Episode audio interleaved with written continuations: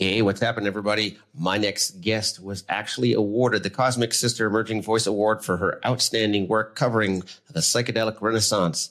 She's also been featured in Playboy, Rolling Stone, High Times, Double Blind Mag, and Psychedelics Today.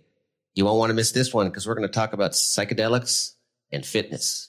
Five, four, three, two, one. Let me first start out by saying thank you to Podcast Powertrain for helping produce my show. These are the guys you need behind you if you're looking to start your podcast. Also, I'd like to thank Powered by Riverside FM. That's right. Our show is powered by Riverside FM, one of the best platforms to actually have a podcast on. So I'm going to have some links at the end of the show or in the show notes. Check them out. These are the two people that you need to get up, get with to make your podcast top 100. Good Dudes Grow 2.0. On the Good Dudes Grow 2.0, we're here to let you know the importance of plant based medicine and psychedelics on mental and physical health. We're bringing you stories of how these medicines have changed lives and can save lives. We want to teach you the healing power of plant based medicine. This is the Good Dudes Grow 2.0. Welcome, everybody, to Good Dudes Grow 2.0. I am excited today. Uh, it's a great day. It's after Thanksgiving. So not only am I stuffed like a, a pinata, but I have a great guest on my show. I have Michelle Janikian. She's a journalist and author of a psilocybin mushroom companion and the down to earth guide to the that details everything you need to know about magic mushrooms safely and mindfully. Michelle actively covers psychedelics and cannabis education, harm reduction, and research in her work, which has been published in Playboy, Rolling Stone, High Times, Double Blind Magazine, Psychedelics Today, and others. She's passionate about the healing potential of psychedelic plants and substances and the legalization and destigmatization of all drugs, as we are all once we start learning what these drugs can actually do. I hate to call them drugs. I usually just call them like plant medicine because as soon as you use the word drugs, everybody starts freaking out. But Michelle, thank you for coming to my show. Thank you so much for having me. I really appreciate it. So I ask everybody, the show basically is about is the same thing that you do. We educate people. I'm a first responders. Uh, I'm trying to get first responders access to cannabis and plant-based medicine because I think we need it just like athletes do. But I task everybody in the beginning, give us a little background, how you got started in the cannabis psychedelic industry and how you start writing about it? Yeah, yeah, that's a great question. So, not super surprising. I got into this field because I am an active user. you know, I've been smoking weed. I'm actually like not, I don't really care about using, you know, the language, drugs, weed. I kind of am trying to take it back maybe, but I've been, you know, I was smoking weed since I was a teenager using mushrooms and LSD, MDMA as well. I'm now in my 30s.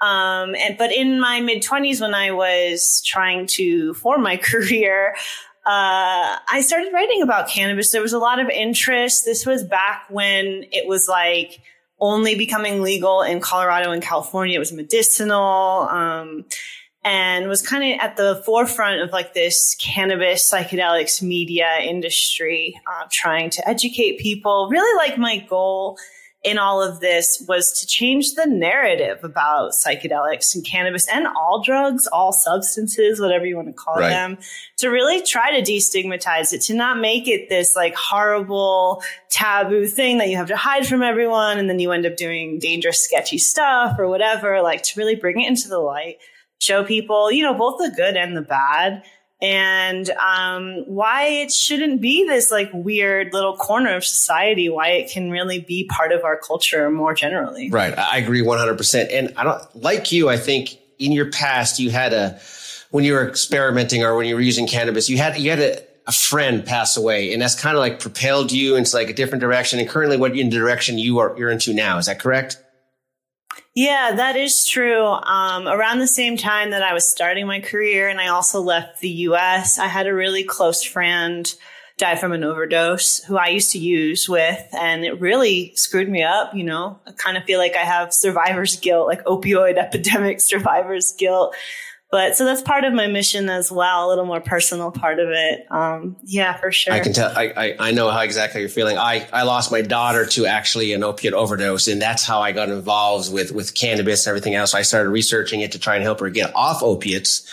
And before I could actually get everything going, like you said before, was legalized in the southeast here in Florida she ended up passing away from an overdose. So it led me into learning more about it and then how I could bring it out information to more and more people. And then I realized what else it can do. And then I realized it'll help first responders. So I created this show to where a lot of people shut doors on me. And I says, well, if they're going to shut the doors, let's just put it on the air. And if you want to listen, you can listen and bring all types of stories in to show the benefits of it. But what is the biggest thing that you found educating people? What, what myths do you feel like you have to overcome the most about people when you start saying cannabis or psychedelics, you start talking about, about this type of stuff? There's so many, right? and also just thank you for sharing that story. I had no idea. And um, that's, you know, I'm sorry, but also I'm really glad you were able to turn it around into this whole thing. So that's really beautiful. Thank you. Um, gosh, you know, so I guess that it's like coming phases too as culture is kind of changing with drugs because I've been doing this for the past like seven years, not even that long compared to some of the other older heads too. But so at first, you know, I I had this sense when I would tell people what I do that I had to act like totally normal and mainstream and friendly and not stoned because they would think I'm like on drugs and this crazy person or whatever. And that's kind of shifted as like CBD became this like mainstream kind of national thing that anyone could access, even as, you know, I'm also from the East Coast. Like we're still kind of waiting for weed to be accessible in the places that I've grown up. Um, so it went from this kind of like, you know, trying to prove myself that this is a suitable medicine and pastime, that it's not that dangerous, that it's like, you know, it's not, it's different than alcohol, but in an even safer way. Like if you're going to get all up in arms, like let's get up in arms about alcohol actually, right? Exactly. And like all these things. And then, you know, I wrote this book on mushrooms and mushrooms became really popular around the same time. And I kind of feel like I'm in this new boat where I have to kind of like, uh, there's a lot of excitement about psychedelics and I'm also very excited. However, I I do kind of feel like I've become like a wet blanket sometimes. People are very excited and, you know, we throw around these things like cure all and, and that psychedelics are going to be the answer to the depression epidemic, the addiction epidemic. And I do think they have a role and they can help and they've helped me and so many people. But I do feel like my new job is kind of changing the narrative around how, especially mushrooms and psychedelics help people because it's not the same as the systems we have in place. It's very different. It can be confusing. It's not a like you take mushrooms and you're better. I think you take mushrooms and a lot of things come up and you have to deal with them. And that's hard. And that's not a path that everyone wants to choose when they realize that their life, that there, something's wrong, that they're depressed or they're addicted or whatever. They want to go to a doctor and they want the doctor to fix it. And I think what mushrooms have shown me is that I am responsible for fixing it. And it's a lot of freaking hard work, but it's also really beautiful work and it's worth it. And the mushrooms make it worth it. And the changes I've made in my life and, and now how I feel, it's been worth it, but it's just been really difficult. And I do like to, try to inform people of that and it can be really complicated. I just, I agree with you. And the more research I've done, I've completely I've noticed that, and I've talked to several doctors, and I've been on several psychedelic forums, and, I, and I've talked to the, the people from MAPS. I've talked to people from the Canadian Psychedelic Association, and I've noticed there's a lot of do's and don'ts. And I, and I tell people, listen, like you said, it's not a cure all. It's not one of those things. Well, if you're deficient in vitamin D, you're going to take a vitamin D, and you're no longer deficient. It, it doesn't work that way. It's more, and you can give me your your own opinion of it, but it's more of a you're given a map basically you're given a navigation system when you take psilocybin or something, but you still need the little guidance person on the navigation saying, turn here, turn left to help you through that map that you learn.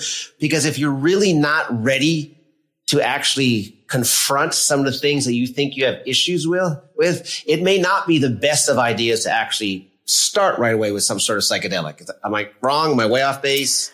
Close? No, I think that's definitely the narrative that those mainstream places you just mentioned, like maps, are trying to portray. Now, I don't 100% agree, but I think that you're right that it's a map. Whether or not you need some kind of guide, I think depends on the individual. I think a lot of folks, I think what mushrooms have taught me is that I have all the answers. Sometimes I don't want to look at them and they're hard to see, but I don't personally use any kind of guide or shaman or therapist in this work. I'm doing it on my own and it's it's working. It's slow. I don't know if using some kind of trip sitter would make it faster because what do they really know about my life and my problems? I could tell them in therapy for years, but I actually can't afford that personally. and I've done therapy as a teen and I don't know if it's really for me. What, but what I am learning with mushrooms is that they, they do bring a lot of stuff up and you can view it as a map. People make all kinds of stories to make sense of it. Um, and it can be really hard. Some people do need guidance. I have my friends and family to talk about this stuff with and things like that. But yeah, I mean, it's it's complicated. it is like that was the whole point. I didn't want people to think that okay, so we're going to legalize uh, LSD, magic mushrooms, and MDMA and ecstasy. Now you can go out to the corner store, buy it, and next thing you know, you're cured of everything. That's really not how the stuff works. It's going to recreate. It, it's going to recreate those events that sometimes your body wanted to forget. And it's going to bring them back to the forefront. Like you said, we're going to have to learn to deal with those. And sometimes the hidden stuff, like with the death of my daughter or some of the trauma I've seen as a firefighter, you know, we may not want to relive those things. So if you're going to do this type of thing, I imagine you've got to be prepared for that stuff to come up. Yeah, and that's why I wrote the book because I really don't believe that the average person who is going to start experimenting or re experimenting with psychedelics is going to go to some kind of guide or go to a clinical trial. Yes, there are people doing that, but that's actually a very small minority if we're being honest. Like when mushrooms are in style again because you, friends are finding them for each other, they're foraging them, they're growing them, they're buying them from their weed dealer, right. like for being honest, and they're trying it again. And yes, your traumas can come back up. That's not even exactly what I mean. Like that's definitely a part of it, especially if you've been severely traumatized, like death or you're a first responder, you're in 9-11, you're in war, like something like that. But I think the rest of us, we have a lot of small traumas. We have a lot of little things that we do, little routines and rituals, ways we think about things that are actually harming us. And I think what mushrooms and LSD and MDMA do for me when I take them with the intention to you know, be, look at myself and have it be this kind of therapeutic thing. Sometimes that isn't my intention. Um, then when I, I can see things about myself that are sometimes kind of ugly or not how I actually view myself every day, or at least are causing me a lot of pain. Like, oh my God, I waste so much energy on X, Y, and Z, like being anxious about this particular thing or whatever. And then the hard part is like when I come back to my everyday life, I'm like, okay, I saw that was a big problem that's holding me back, but like, what do you do about it? How do I change it? And that can be tricky and that can take years. You know, you can like start little new routines and things or try to stop yourself from thinking in those old, more harmful kind of self destructive ways. Right but it takes it kind of takes like an active choice to do that every day. Right. And that's a lot of hard work. It's a lot of energy, but it's worth it. It's healing, I think, in this new way. It's more healing your whole life than healing your diagnosis of depression. Right. You know? Exactly. And that's the cool thing because everybody that I've talked to who's actually used it say the same thing. It's tough but in the end, it's all worth it.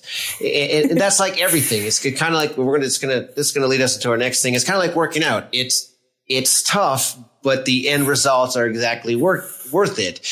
And like we were talking about psychedelics, we're not only talking about psychedelics that can actually help with traumas and depression, PTSD. You wrote an article in Playboy magazine that caught my eye because I'm also a fitness fanatic, been working out since I was 14.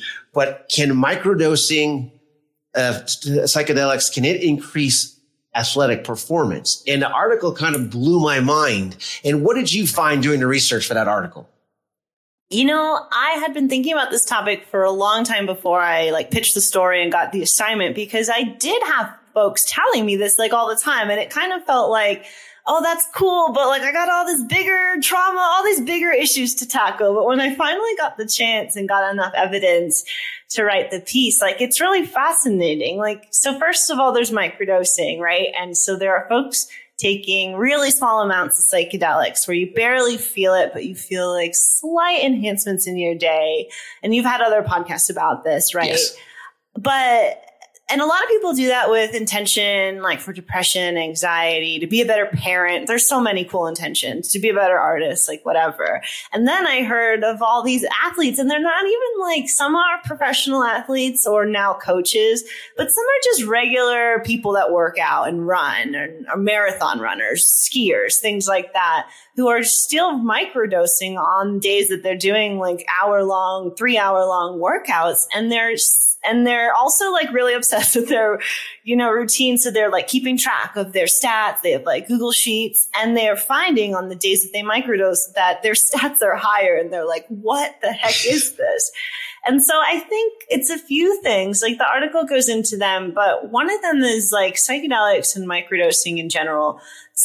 Higher doses definitely lower your boundaries, right? right? And that can be fun with your friends. It can be a little dangerous if you're not thinking about things super clearly in public or something.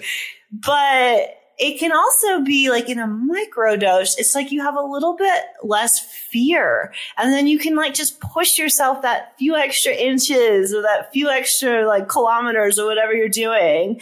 And, and it's successful. And then you're able to even like kind of like once you've done it once, kind of access that space again is one of the interesting things that my sources were telling me. And that, you know, we've heard this from uh, cannabis, right? And and there's this idea of runner's high too. Um, but people take cannabis and they stop thinking about the pain before they run and they go on much longer runs and it's a lot less stressful. And I think there's a very similar thing happening with microdoses, it's a different experience than like smoking a joint and going for a run. I think you feel that more even than a microdose is very subtle.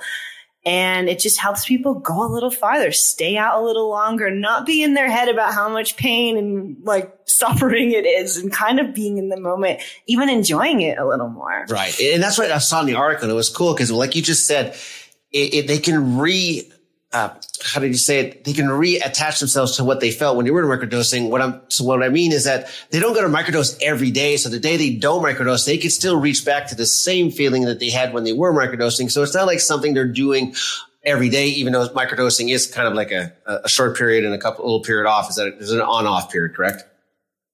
Yeah, a lot of people do. A lot of people are taking it a little longer. There's a lot of different recommendations. But yeah, that's the cool thing about microdosing is like for anything you're using it for, on the day of, you feel pretty good and you're like, oh, I can handle my stuff.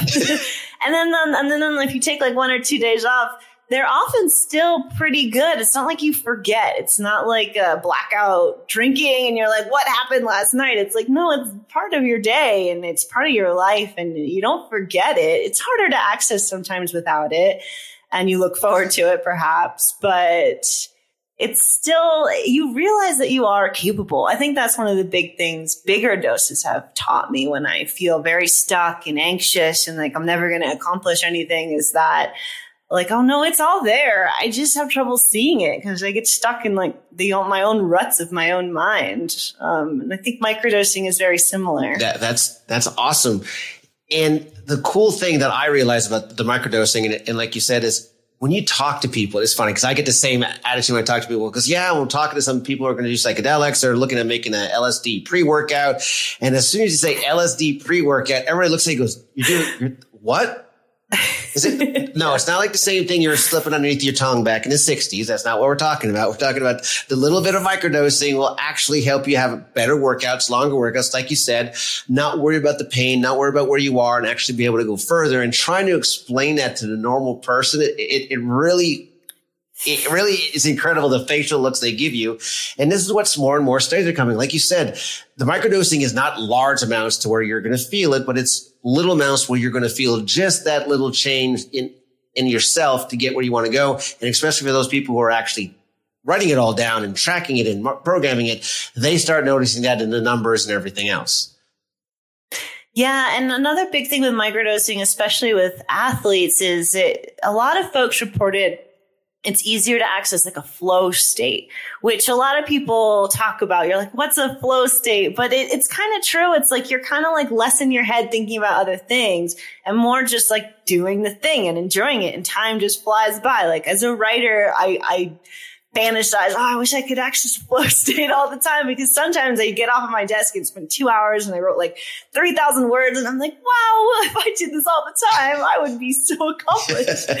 but I think like with athletics, with anything, you know, like I've been reading a lot about parents who are accessing this place and how it helps them. I think that's really fascinating, but there's so many, um, and and it's not like yeah, you're not like seeing trails in the corner of your eye or whatever. You're just like being a little bit more present and happy to be here. It's it's hard to explain before you've tried it. Right. And if you have never tried it and you want to try it for working out, I would suggest trying it on the day where you don't have a lot of responsibilities or plans, just in case you take a little too much or it's a little weirder than you thought, or you know, there's, there's so many little things. But once you get used to it, I think you can start using it to optimize other little things in your life and it's it's a really beautiful tool that's incredible that's incredible what are you are you right are you working anything now? What are you writing now? Anything?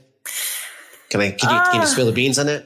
I'm I'm trying to figure some stuff out. I recently left a job as an editor at a psychedelic magazine, and I'm kind of like in a in between place. I, I would really like to write a second book, but I'm kind of not ready to talk about what it's about yet publicly because I'm still figuring it out. But I am, I am really trying to write a second book. So that's hopefully in the works in the next couple years. That is great. if people wanted to get your current books or your current things, where, where would they actually go to do that? Yeah, um, my book's available mostly anywhere, you know, Amazon, bookshop.org, IndieBound, local bookstores. I also have a website, michellejanikian.com, where I sell the book if you want to support me and all my articles and my Instagram and anything, all my old podcast episodes. They're all up on there too if you want to follow my work. That is awesome. We're going to put that in the show links when we have everything all set up and everything else, and we'll send it over to you. Then you can share our link with everybody as well. I will. Thank you. Michelle, I thank you for coming on the show. It was great. I'd love to talk about everything with the fitness and psychedelics. I love seeing new stuff coming out. So I'm, I'm going to be anxious to see what you're going to write about next. So I'll, I'll definitely be, oh, I'm still going to be kind of Instagram stalking you. So don't worry about it. Feel free. I really appreciate it. It's uh, Michelle.Janikian for anyone else out there. Thank you, Michelle. You have yourself a great day. You too. Thanks again. Bye. Hey, everybody. Thank you for listening to the show. And like I said at the beginning of the show, I'll have some links for you. So if you're interested in starting your podcast yourself, one of the best places to go is Podcast Powertrain. Right now, they're doing an, an amazing offer for all their course material. If you want to actually help get your uh, show ranked, all you got to do is go to gooddudesgrow.com forward slash powertrain and you'll get all the information there. Also, if you're looking for a platform, not sure which platform to use to record your show on. Riverside FM is the one we use. You can also go to gooddudesgrow.com forward slash Riverside. Check them out, and you will not be disappointed. Again, thank you for listening to the show, and we will see you. Well, we won't see you, but Good Dudes Grow 2.0. Thank you for tuning in. If you're still listening to this, that means you gained something out of this episode. So make sure you share it with a friend, leave a review, and subscribe so you never miss an episode of The Good Dudes Grow 2.0.